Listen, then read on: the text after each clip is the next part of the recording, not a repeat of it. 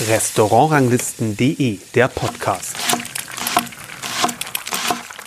Mein Name ist Hannes Buchner, ich bin Herausgeber der Restaurantranglisten und freue mich, dass Sie heute Zeit gefunden haben für eine neue Ausgabe unseres Restaurantranglisten-Podcasts.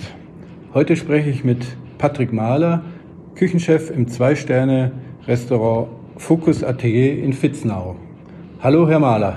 Einen wunderschönen guten Morgen. Herzlich willkommen und schön sind Sie bei uns. Vielen Dank für die Einladung. Das Focus Atelier ist Bestandteil des äußerst exklusiven Parkhotel Vitznau am Vierwaldstätter See, Kanton Luzern in der Schweiz. Wie fühlt man sich in so einem Ambiente? Wir sitzen hier in so einer Art Wintergarten mit Blick auf den Vierwaldstätter See und seine umliegenden Berge. Wie ist es hier zu arbeiten? Ich glaube, es ist seit Tag 1 sehr, sehr eindrücklich nach wie vor. Also es ist ein unglaublich schöner Ort und man kriegt hier, ja, wir sagen immer, die geballte Ladung Schweiz. Also man hat die Berge, man hat die Seen, es ist eine unglaublich schöne Witterung und das macht den Ort eigentlich sehr, sehr, sehr einzigartig und es ist wunderschön hier zu arbeiten und ja, erfüllt uns nach wie vor mit Stolz, hier zu sein. Sie sind ja Schweizer und sind hier aus der Gegend, oder? Ganz genau, ich bin gebürtiger Schweizer, aber meine Mama ist ebenfalls aus Deutschland, also ich habe da ein bisschen Verwurzelung nach Deutschland, aber wohnen tue ich natürlich hier in der Gegend, in Vitznau, aber gebürtig komme ich aus Aarau, Kanton Aargau, also ungefähr 1,5, 2 Stunden von hier weg. Wir sind ja jetzt hier so mitten in der Schweiz, wenn man das so geografisch so ein bisschen einordnen soll. Die Berge, die großen Berge kommen erst noch. Wir sind jetzt so vielleicht so ein bisschen im Auslauf Richtung Zürich, Voralpenland. Ja. Hat das auch noch irgendwie, ist das was ein bisschen anders als als das Hochgebirge? Also von den regionalen, ja natürlich, nein, es ist die absolute Zentralschweiz, das auf jeden Fall. Also und das ist natürlich auch ein großes Tourismuseinzugsgebiet. Wir haben hier enorm viele Touristen, gerade hinter uns ist ja direkt der Königin der Berge, also die Rigi, und das ist schon sehr, sehr schön, aber ich glaube, man kann es nicht genau groß vergleichen mit jetzt den Großalpen und den wirklich größeren Bergeregionen. Warum Königin der Berge? Ja, das ist eine gute Frage, das kann ich so nicht mal beantworten. Jetzt eigentlich fast ein bisschen peinlich nach 8 Jahren hier in Vitznau, aber es ist einfach wirklich ein wunderschöner Berg, auch gerade mit den Ausflugsmöglichkeiten hoch mit der Zahnradbahn oder mit den Seilbahnen und die Wanderstrecken. Also das ist wirklich enorm hier im Sommer, gerade was das für Menschenmassen hier anzieht, ins kleine Vitznau. Es ist quasi, so rund um Zürich und so Zürichsee, Vierwaldstätter, gibt es überall den Rigi-Blick. Habe ich mich erstmal gewundert, der Berg muss ja extrem hoch sein, dass der von überall gesehen wird. Ja, man hat einen guten, weil es wirklich gerade von Zürichseite ist es der größte Berg, den man sieht. Deswegen heißt dort jedes zweite Restaurant, je nach Winkel, ist auch der Regiblick. Das ist natürlich völlig richtig, ja. Seit Ihrer Ausbildung zum Koch vor 20 Jahren schon, ja, haben Sie ja in einigen Tophäusern schon gearbeitet. Was waren so Ihre wichtigsten Stationen? Ich glaube, ich habe meinen Weg von Anfang an sehr, sehr gut, ich sage jetzt nicht mal geplant, aber ich habe immer das große Glück gehabt, dass ich sehr, sehr gut weitergereicht wurde zu guten Mentoren. Und natürlich so sicher die prägendste Stelle war danach, als ich 5 Jahre bei Rolf Fliegauf gearbeitet habe als Sous-Chef im Hotel Giardino, im Restaurant De Echo. Und das war sicher sehr, sehr prägend. Persönlich wie auch natürlich fachtechnisch habe ich da natürlich sicher sehr, sehr viel in die Wiege gelegt bekommen von ihm. Und bin ihm heute noch sehr dankbar und sind da eng freundschaftlich verbunden mittlerweile. Angefangen haben Sie ja in einem Krankenhaus mit der Lehre. Ganz genau, die Lehre habe ich fast schon unglaublicherweise im Kantonsspital Lara gemacht, also eine ganz normale Großküche und für die ganzen Patienten, für Personalverpflegung. Aber ich hatte dort dazu mal eigentlich das große Glück, wir hatten dort ein sehr, sehr gutes Personalrestaurant, wo in dem Sinn auch, ich sage jetzt mal, kleineres à la carte gekocht wurde, sehr frisch auch, und habe dort wirklich eine sehr gute Ausbildung genossen. Und das, möchte ich so nicht mindern und bin heute noch Wenn man den Weg anschaut, würde ich es heute wieder so machen, für die damalige Zeit. Aber es war schon natürlich ein großer Unterschied, danach in die, ich sage jetzt, normale Gastronomie zu gehen, normales Restaurant, was kleiner ist. Das war schon ein großer Bruchpunkt. Ein Unterschied bezüglich der Quantität, weil man doch eine große Menge machen muss und oft das Krankenhausessen ja auch eher schlecht geredet wird. Ja, es ist nicht mal, es ist, einerseits ist natürlich die Menge, aber andererseits ist natürlich einfach diese ganze Teen Drive, ging danach direkt in einen, auch Gomio-Betrieb mit 15 Punkten. Wir hatten dann dort danach 16, ziemlich schnell, und das war einfach ein Riesenunterschied, diese punktuelle Arbeiten mit dem Team zusammen, kleineres Team, was am Anfang sicher sehr, vielleicht nicht ganz so einfach war, aber ich habe mich da gut reinfuchsen können, und das war auch nachher ausschlaggebend für den weiteren Weg, weil ich dort Feuer gefangen habe, und die Richtung wurde mir dann ziemlich schnell klar, wohin ich möchte und was mir wirklich sehr, sehr Freude macht.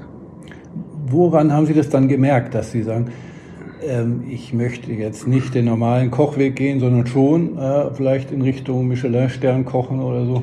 Gut, das war mir, also das mit dem Michelin-Stern oder Gomio-Punkt, das war mir natürlich dazu mal noch nicht ganz so bewusst. Das hatte ich auch nicht auf dem Schirm, aber die Liebe zum Kochen oder die Passion, etwas zu erschaffen und eigentlich den ganzen Kochprozess und die ganze Welt des Kochens habe ich auch schon in der Lehre gehabt. Dort wurde mir einfach bewusst, was alles möglich ist und wie toll, also richtig Feuer gefangen, und das ist Gott sei Dank bis heute so geblieben.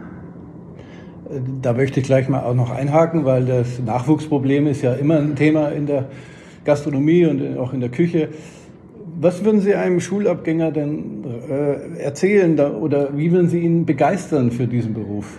Ich glaube, das ist sehr schwer, jemanden zu begeistern. Ich glaube, das ist, und das haben sehr viele Berufe auch. Ich glaube, man muss eine gewisse Grundbegeisterung und vor allem die Motivation von Grund aus mitbringen. Das ist, mich kann man nicht begeistern, ja, für gewisse Sachen, die mich nicht interessieren. Mhm. Aber sobald man eigentlich Interesse hat und eine Leidenschaft entwickelt für etwas, egal in welchem Bereich, dann ist da immer eine ganz gute Zukunft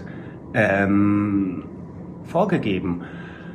Was natürlich der große Unterschied ist zu früher, wir vor 20 Jahren oder auch noch vor 10 Jahren, als junger Koch, man hat wie ein bisschen mehr Geduld gehabt. Also man hat eine Ausbildung genossen, man hat dann 1, 2, 3, 4, 5 verschiedene Stationen gemacht, man hat Zeit gehabt.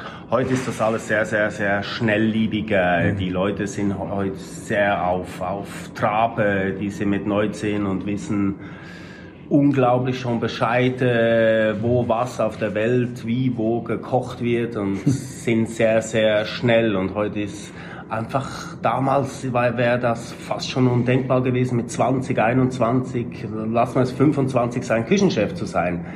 Und heute ist das eigentlich fast schon ganz normal, dass Leute oder ganz auch wunderbare Berufsleute mit 21, 22 Top-Positionen haben und sich dort auch gut behaupten können. Aber das wiederum macht auch ein bisschen mehr Druck, gerade an junge Leute, die direkt aus der Lehre kommen. Ja, ich will, ich möchte, ich muss. Ein bisschen schwierig. Das fällt mir auch immer sehr oft auf, in sehr jungen Brigaden.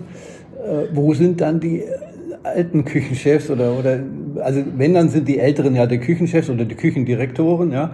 Aber es gibt ja eine Unmenge von älteren Köchen geben, die, sagen wir mal, über die 40 sind, die sieht man dann so eher seltener, gerade in der Top-Gastronomie.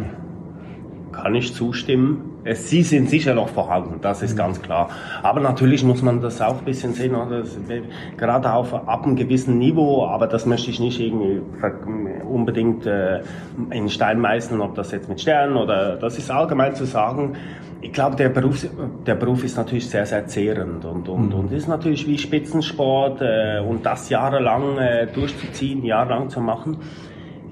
irgendwann trifft, glaube ich, jeder die Entscheidung, ob man das dann durchzieht oder vielleicht die Branche, vielleicht einen Teil wechselt oder sich für Familie entscheidet. Und dann gibt es natürlich auch Veränderungen. Aber das ist natürlich schon so, dass, ich sage jetzt, der Altersdurchschnitt gerade oben schon ein bisschen runtergegangen ist. Ja. Sie sind jetzt auch schon seit 2013 hier, ja, in diesem Hotel. Da haben Sie angefangen als Sous-Chef. Ja. Ich meine, das ist jetzt nächstes Jahr dann schon wieder 10 Jahre, ne? Die Zeit, ja, vergeht. 2015 wurde Ihnen dann hier wurden Sie dann Küchenchef in Prisma. Ganz genau, ja. Und haben dort Ihren ersten eigenen Stern erkocht. Ja. Wie war das? Ja, man muss dazu sagen, die ganze Geschichte, das war natürlich, ich wurde dazu mal vom Executive-Chef, also vom Christian Nickel, angefragt, dass hier ein wunderbar neues Projekt entsteht. Ich bin dann von Tessin, also vom Rolf aus, habe ihm Bescheid gegeben, dass es für mich mal weitergeht. Habe mir das angeschaut, und dann war das ziemlich schnell klar, dass ich hier die Stelle annehmen würde. Mhm.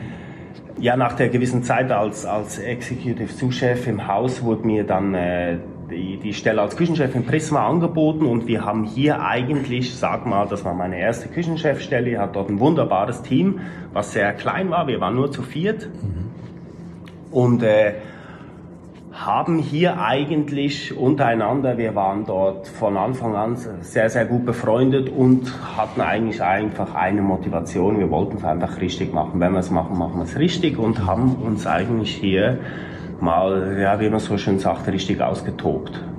Und haben dort ganz ein cooles Publikum gewonnen, sehr, sehr tolle Gäste, wir waren sehr gut gebucht. Und dann kam natürlich eins zum anderen, dass wir dort eigentlich wirklich fast schon überraschend ich weiß gar nicht mehr genau, ob es nach genau einem Jahr war oder die darauffolgende Saison, direkt den Michelin-Stern bekommen haben und 16 Gomio-Punkte. Aber das war natürlich schon damals schon sehr, sehr toller, großer Moment. Das Konzept war aber noch, wir waren jetzt gestern Abend im Prisma, ganz genau, das ist ja jetzt Ihr Nachfolger, Herr Heid, ist jetzt sehr asiatisch-japanisch. War das jetzt damals schon so begonnen worden, oder? Nein, ist es völlig neu dann? Wir haben damals wir waren, ich will nicht sagen konzeptlos, also konzeptlos so nicht, aber wir haben uns kein Dokument verschrieben, wir kochen asiatisch, wir haben einfach wirklich eine moderne, tolle Küche zelebriert. Ja. Ja, 2018 haben Sie dann das Angebot bekommen, das Hauptrestaurant so zu übernehmen, würde ich mal so sagen, nämlich das Focus. Es hieß damals noch Focus, es gab jetzt eine Namensänderung, wie Sie dann angefangen haben, Focus Atelier, weil dann wollte man wahrscheinlich die beiden Restaurants noch klarer voneinander trennen. Genau.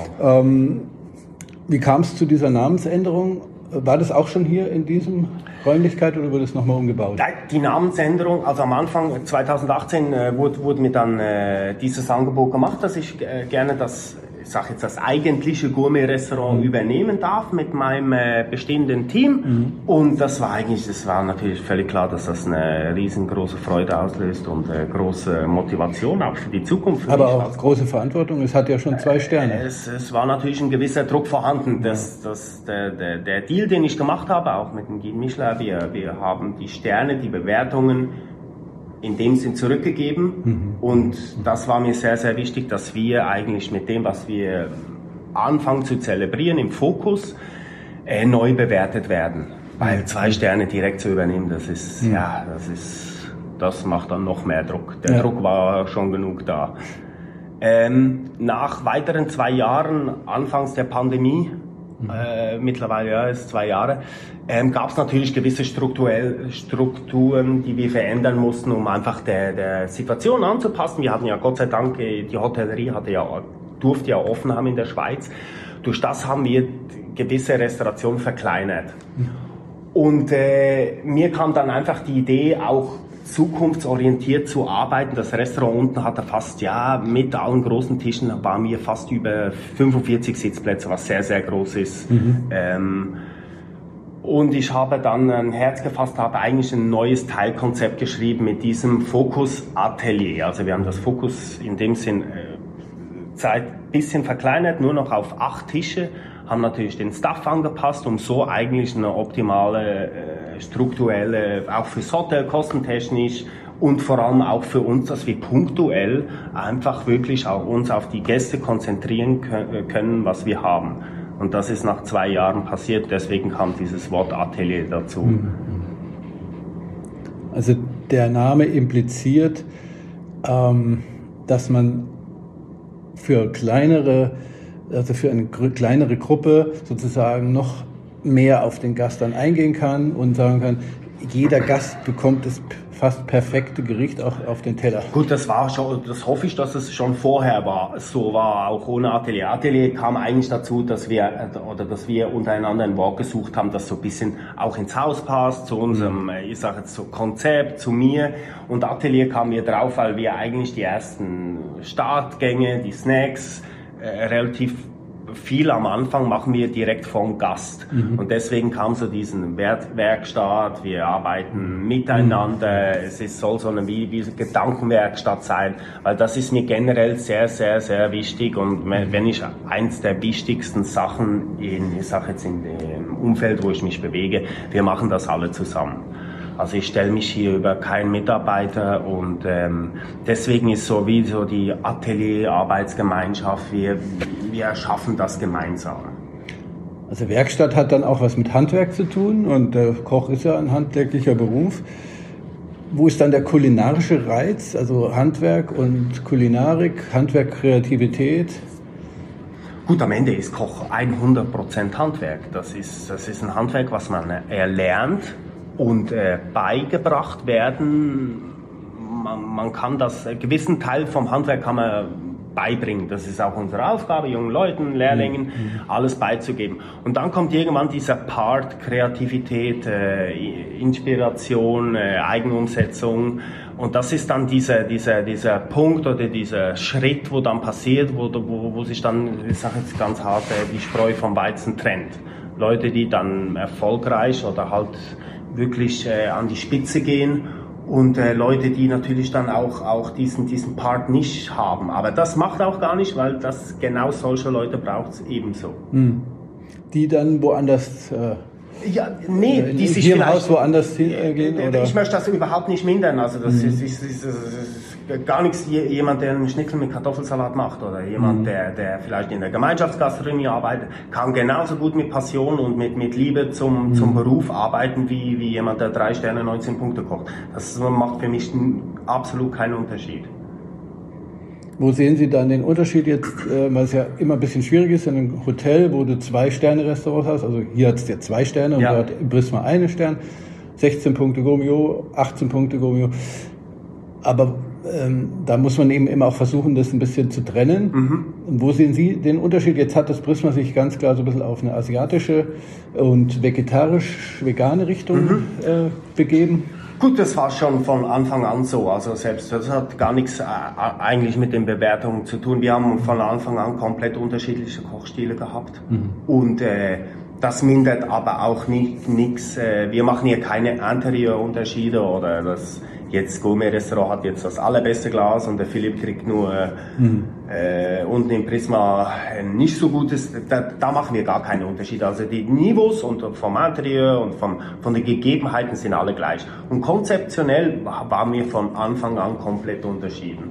Und das ist ja auch generell über die Region zu sehen oder über ich sag jetzt mal fast schon die ganze Schweiz. Wir sind ja sehr, sehr, sehr kleines Land, aber haben eine ganz große Dichte an wunderbar, sehr, sehr guten Restaurants. Und trotzdem ist wirklich eigentlich, und das ist auch das Tolle für mich oder für alle Kollegen, kann ich das so sagen, wir kochen alle wirklich sehr, sehr unterschiedlich. Obwohl wir eigentlich alle auf einem guten Niveau sind, ist kein Restaurant direkt vergleichbar mit dem Kochstil, weil jeder von uns hat so seine Linie, seinen Weg gut gefunden. Wie würden Sie Ihr eigenes Profil denn beschreiben? Also als Koch oder als Ihr Küchenstil oder wenn Sie sagen, die sind doch unterschiedlich, obwohl ja alle auf sehr hohem Niveau sind. Der Küchenstil von mir, das ist immer die liebste Frage von mir. Ich sag mittlerweile wirklich, ich möchte mich auf keinen Fall irgendwelchen Dogmen verschreiben. Ich möchte nach wie vor frei kochen und hole mir Inspiration oder das, was wir zelebrieren, hier von überall her. Also es kann wirklich, ich sage, es kann mal ein Touch Südamerika drin sein, asiatische Einflüsse, aber am Ende ist für mich eigentlich das Wichtigste, ist für mich das beste, hervorragendste Grundprodukt, das möglichst wenig zu verändern und dann halt einfach wirklich dieses Gastgebertum hier zu zelebrieren, dass die Gäste einen schönen Abend oder eine wunderschöne Zeit mit uns verbringen. Das ist mir das Allerwichtigste. Aber ich verschreibe mich nicht einer veganen Küche. Wir haben auch vegane Einflüsse, Regionalität machen wir auch, aber ich möchte das nicht so betiteln, dass ich das nachher nicht mehr wegbringe, weil ich möchte mich frei bewegen in der kulinarischen Welt und ich liebe nach wie vor einen Kaisergranat aus Südafrika, ich liebe Carabinero, ich arbeite sehr, sehr gerne mit Meeresfrüchten.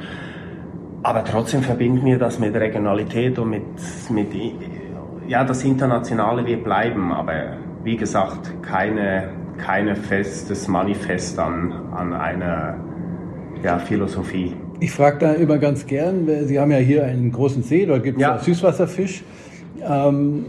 Was ist jetzt der Unterschied zwischen einem Steinbutt oder eben jetzt hier, weiß nicht, was es jetzt hier für Fische gibt im Vierwaldstätter See?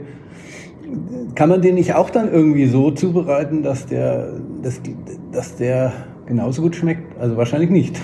Also doch, genau das machen wir eigentlich. Ja. Genau das ist, da gibt es gar keinen Unterschied. Das ist, also aber viele Köche sagen ja, also an so einen Steinbutt oder da gibt's halt dann geschmacklich, da kein nichts drüber. Ja, da muss ich ein bisschen widersprechen. Natürlich kann ich nicht, das ist genau selber, wenn ich Rind und Kalb vergleiche. Also das macht gar keinen Sinn. Eine Felsche oder ein Egli oder eine Regenbogenforelle schmeckt natürlich nicht wie ein Steinbutt. Das ist mir auch klar und ist natürlich auch preislich, sind da Galaxien dazwischen. Aber das ist für mich niemals der Grund,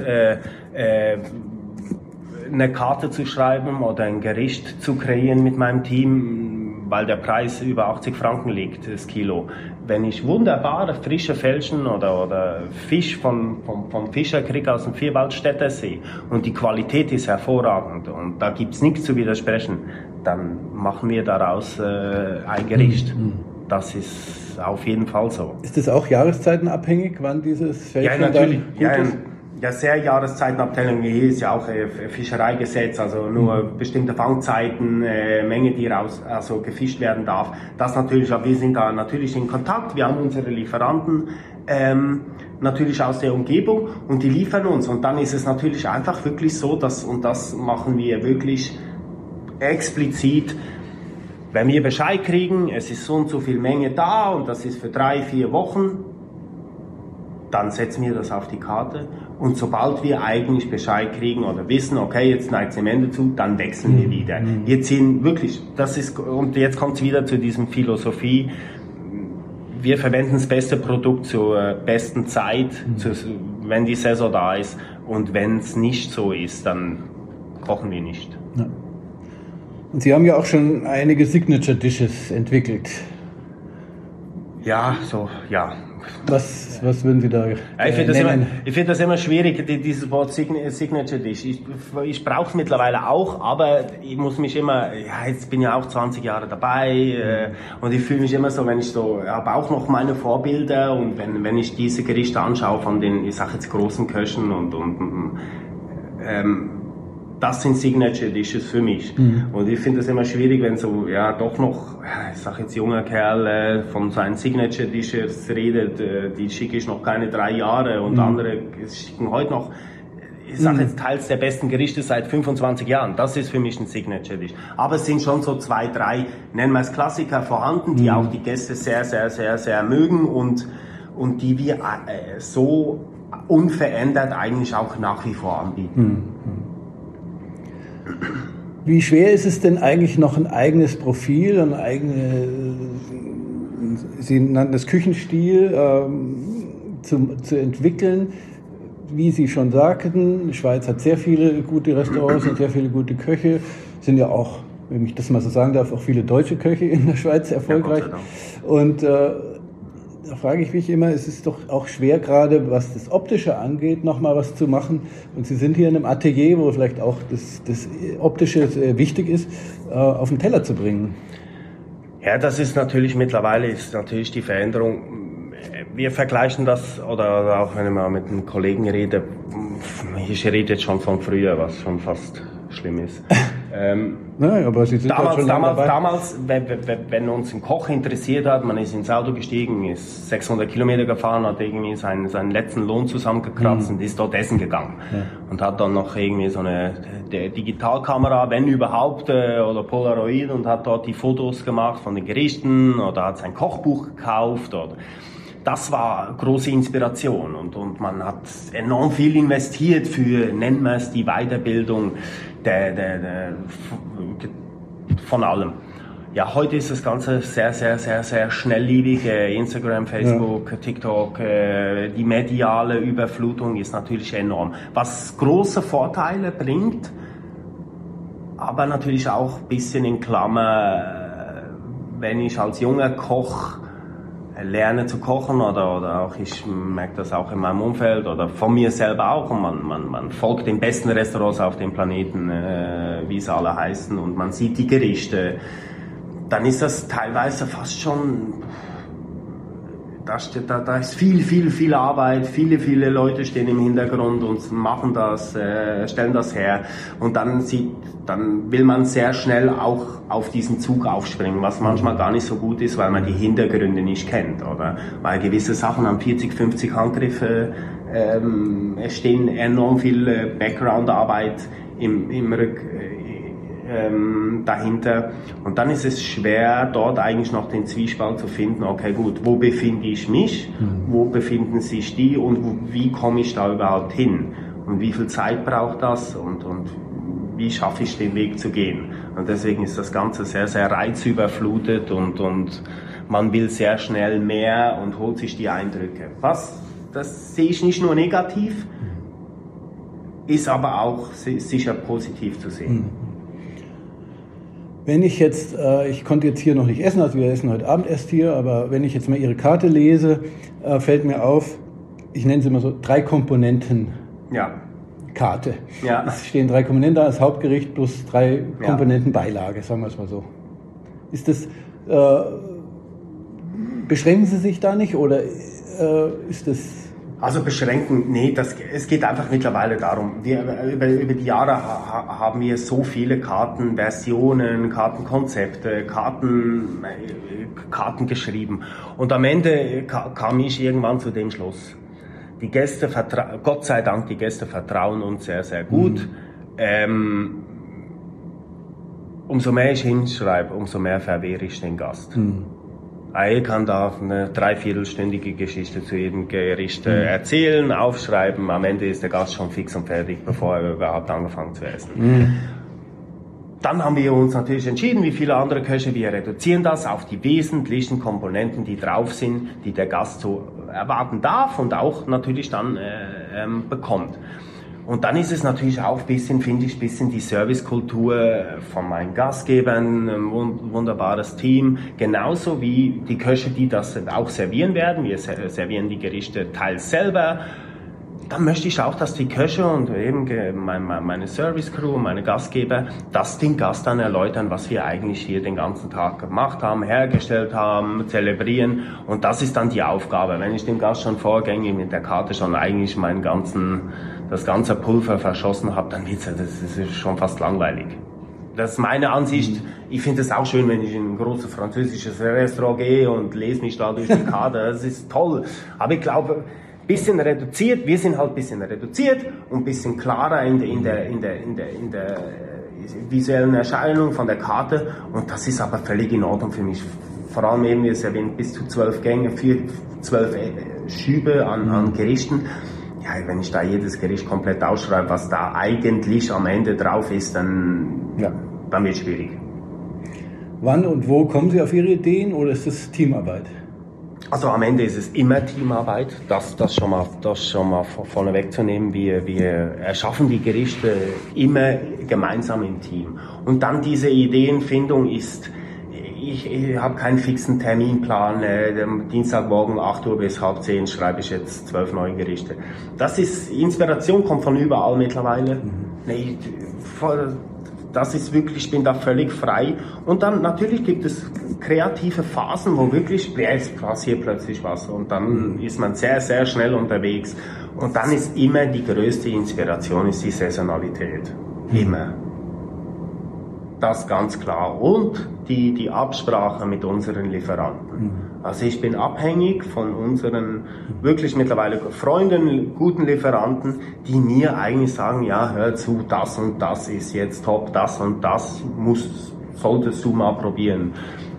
Und dann setzen wir das um. Aber das ist immer eine Gemeinschaftsarbeit. Und meine Köche geben da einen guten Drive, ich habe da wunderbare kreative Köpfe innen drin. Meine Aufgabe oder meine die Segnung vom Menü ist dann am Schluss eigentlich die Gerichte so zusammenzusetzen, dass es eine Harmonie entsteht über die doch vielen Gänge, so dass der Gast am Anfang nicht schon am Anfang komplett überfordert ist, sondern ja, dass es von A bis Z, vom ersten Snack bis zum letzten Friandise die Linie beibehält, die ich gerne zelebrieren möchte im Fokus.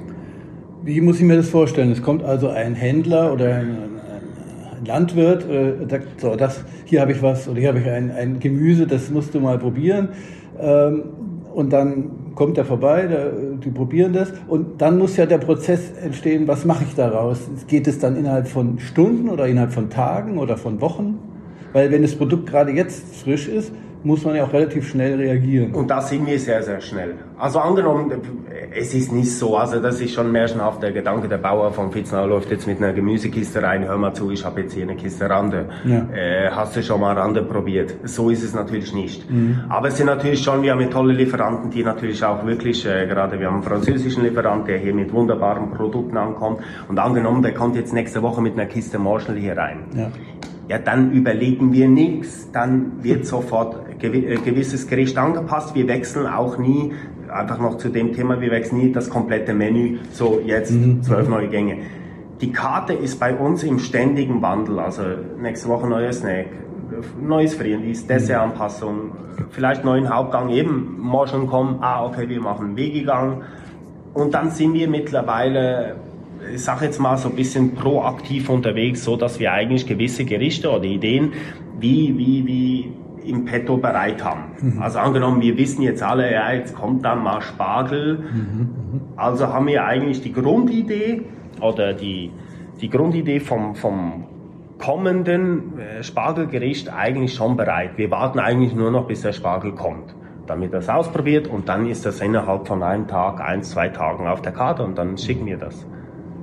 Ist, weil natürlich solchen erwarteten Produkten wie Spargel, was ja jedes Jahr wiederkommt und auch jedes Jahr vom Gast bestimmt auch gefordert wird, ja. Dann natürlich einfach, weil man das kennt man ja schon seit vielen Jahren. Ja, natürlich. Und dann ist es wahrscheinlich auch leicht, mal wieder ein altes Rezept vielleicht aus der Tasche zu holen, ja. Oder eben auch nur eine leichte Veränderung. Ja. Sie haben ja auch schon gesagt, manche Gerichte werden auf besondere Art und Weise zelebriert und beim Gast auch am Tisch serviert. Ja. Zum Beispiel, das fällt mir jetzt gerade ein, ich gelesen habe, Kaviar wird dann auch natürlich extra serviert, aber es kostet natürlich auch extra. Ist das jetzt eher so eine Preispolitik-Geschichte oder hat es auch dann wirklich geschmackliche oder optische Gründe? Nein, also bei mir wir bieten, also das sage ich auch, das macht auch nichts, wir bieten natürlich Kaviar-Supplements an, also der Gast hat die Möglichkeit sich, ich hätte gerne noch zu meinem kompletten Menü eine 50-Gramm-Dose und dann binden wir das aber immer in die passenden Gerichte mit ein. Mhm. Und genauso wie der Kaviar, wenn wir Kaviar verwenden in einem Gericht oder in einem Snack, dann ist es immer die geschmackliche Relevanz und niemals Dekadenz oder es tut jetzt noch der Sache den ultimativen. Es ist immer die geschmackliche Relevanz, die der Kaviar dann Gott sei Dank auch mitbringt für das Gericht. Und dieses spezielle Anrichten, wie muss ich mir das vorstellen? Ihr Servicepersonal muss das ja auch dann servieren, also wird die Küche das, oder? Es gibt ja auch mittlerweile, dass der Koch kommt und dann was bringt an den Tisch. Ne, auf jeden Fall. Wir haben uns einfach entschlossen, also generell zu sagen ist, um einfach auch und das ist mir ganz wichtig, dieses Teamgefühl. Wir zelebrieren hier das gemeinsam. Und irgendwann wurde mir bewusst, dass das Gastgebertum, was draußen passiert, ist sehr, sehr wichtig. Ich habe da wunderbare Mitarbeiter, die schon langjährig mit mir zusammenarbeiten. Die sollen sich hier draußen um die Gäste kümmern. Also mit Wein, mit dem Gastgebertum, der Sommelier, meine Gastgeberin Julia Tritschler. Und dann war es irgendwann irgendwie was wie klar, die Köche, wir richten drinnen an, machen das fertig. Ja, wieso bringt mein Koch eigentlich nicht direkt das Essen selber raus? Weil man spart sich enorme Zeit. Es ist ein enormer Zeitgewinn und ein Ablaufgewinn und das hat eigentlich nur positive Sachen und die Gäste freuen sich ungemein und es ändert einfach alles, wenn der Koch rauskommt und stellt eigentlich schnell in wenigen Worten das Gericht vor, was er gerade selber oder was wir gerade in dem Sinn zubereitet haben den ganzen Tag. Eine ganz kurze Frage und vielleicht kurze Antwort. Optik oder Geschmack? Immer Geschmack. Klare Antwort. In den Geschmack muss man viel mehr Zeit investieren, oder ja, man muss in beides viel Zeit investieren, aber die müssen oft ja ein Produkt nochmal, also sie haben das Produkt, sie verfeinern das Produkt, müssen dann schmecken. Mhm. Und das sind vielleicht mit 5, 6 verschiedenen Varianten, mit Meersalz, mit Pfeffer, keine Ahnung, mit Gewürz. Wie machen Sie das? Wenn wir ein neues Gericht kreieren, ja, ich sage jetzt mal so, ihr habt dann, das ist immer schwer zu sagen, ihr habt da ein großes Glück, dass ich eine gute geschmackliche Vorstellung habe. Also wenn wir, ich sage jetzt ein Brainstorming machen oder wir machen Mindmap, neues Gericht, zack, zack, zack, dann kann ich mir eigentlich so das Endresultat, lieber Gott, danke, schon sehr gut vorstellen, wie das mal schmecken sollte. Und das ist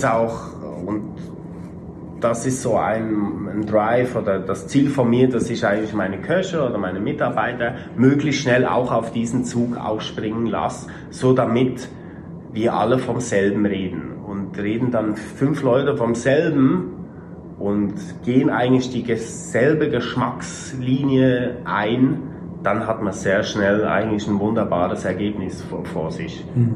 Und da muss eigentlich selten noch, oh mein Gott, das geht gar nicht, es ist dann mehr so ein Feintuning noch, okay, das müssen wir noch ein bisschen verändern, ein bisschen mehr Säure, Schärfe fehlt, vielleicht Konsistenzanpassung, aber das funktioniert wirklich sehr, sehr gut.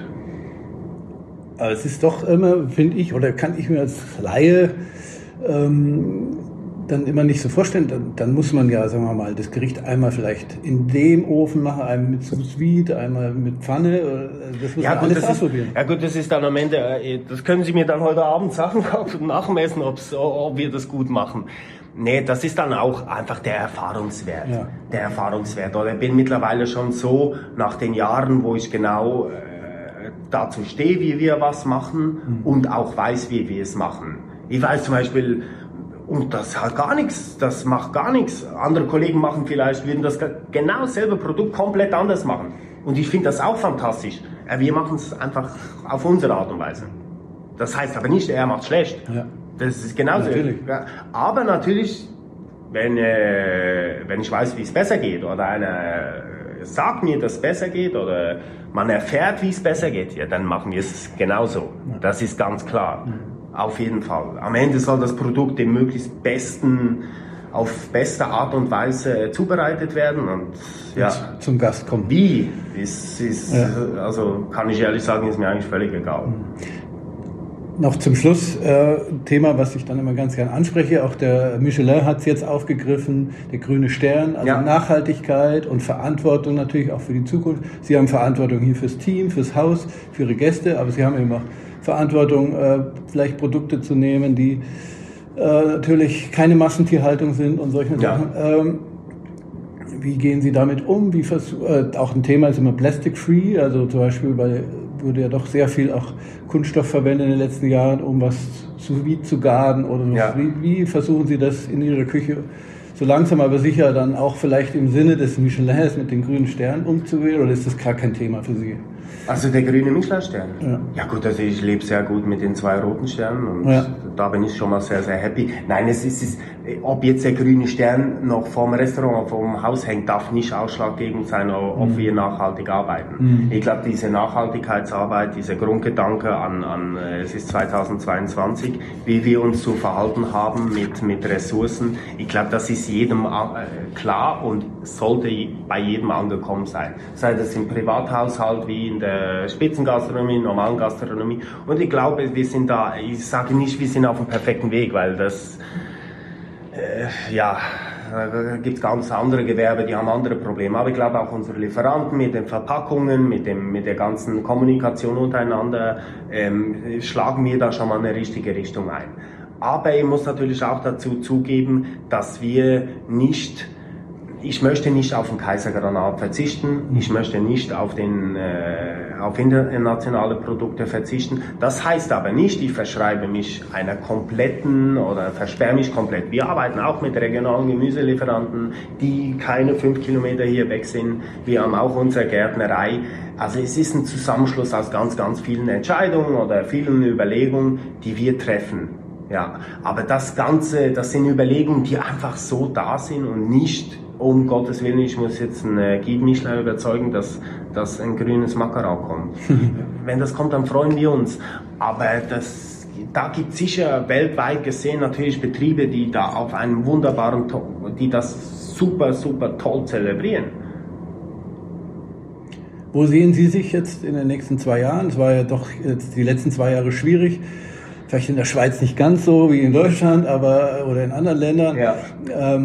Was gab es, eine Zäsur, einen Einbruch auch für die Tourismusbranche, ja, Gastronomie? Wo sehen Sie sich oder auch hier Ihr Haus in 2 Jahren?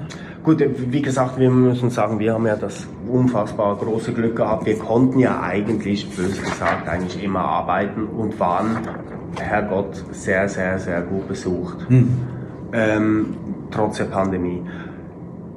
Ich freue mich einfach auf diese, ich glaube auch gastronomisch gesehen, so ein bisschen die Ernüchterung. Ich glaube, viele Gäste sind, ich sage jetzt nicht, schätzen das mehr wert. Und das spürt man auch, man kann wieder essen gehen. Es ist eine wirklich, es wird einfach sehr, sehr schön zelebriert. Man kann sich wieder was gönnen, man kann wieder raus. Auf das freue ich mich auch. Ich konnte auch nicht essen gehen. Ja. Und viele meiner Kollegen auch. Wir haben das auch vermisst, einander zu treffen, einander zu sehen.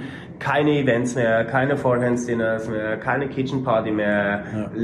Viele Kollegen lange nicht gesehen über die Zeit. Das ist das Schöne, was jetzt wieder stattfindet. Diese Grundkommunikation. Wir zwei sitzen jetzt hier. Das wäre vor einem Jahr undenkbar gewesen. Das ist das Schöne, was jetzt wieder passiert. Und deswegen glaube ich auch, dass einfach auch der Gastronomie trotz der harten Zeit, gerade in anderen Ländern, gibt das dem Ganzen jetzt hoffentlich und lieber Gott einfach wirklich einen guten Aufschwung, einen Auftrieb, so dass wir alle gemeinsam und egal welches Niveau, egal welcher Betrieb, wieder erfolgreich in die Zukunft gehen können. Das ist eigentlich ein sehr schönes Schlusswort. Ich sehe das ähnlich. Wir haben hier...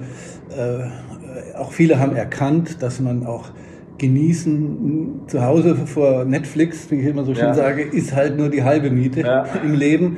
Kommunikation, soziales Zusammensein, das ist halt die Gastronomie, und ich finde eben auch in der Top-Gastronomie so wichtig, dass man eben dort vor Ort sitzt und nicht es irgendwie bei Instagram anschaut oder eben sich ein Paket schicken lässt. Ja.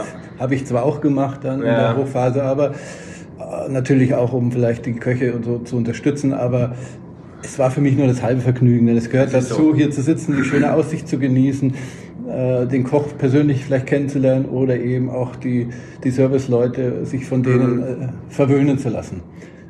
Vielen Dank für das tolle, offene Gespräch. Dankeschön. Und ich freue mich auf heute Abend. Ja, war mir eine große Freude. Wir freuen uns. Viel Erfolg weiterhin. Dankeschön.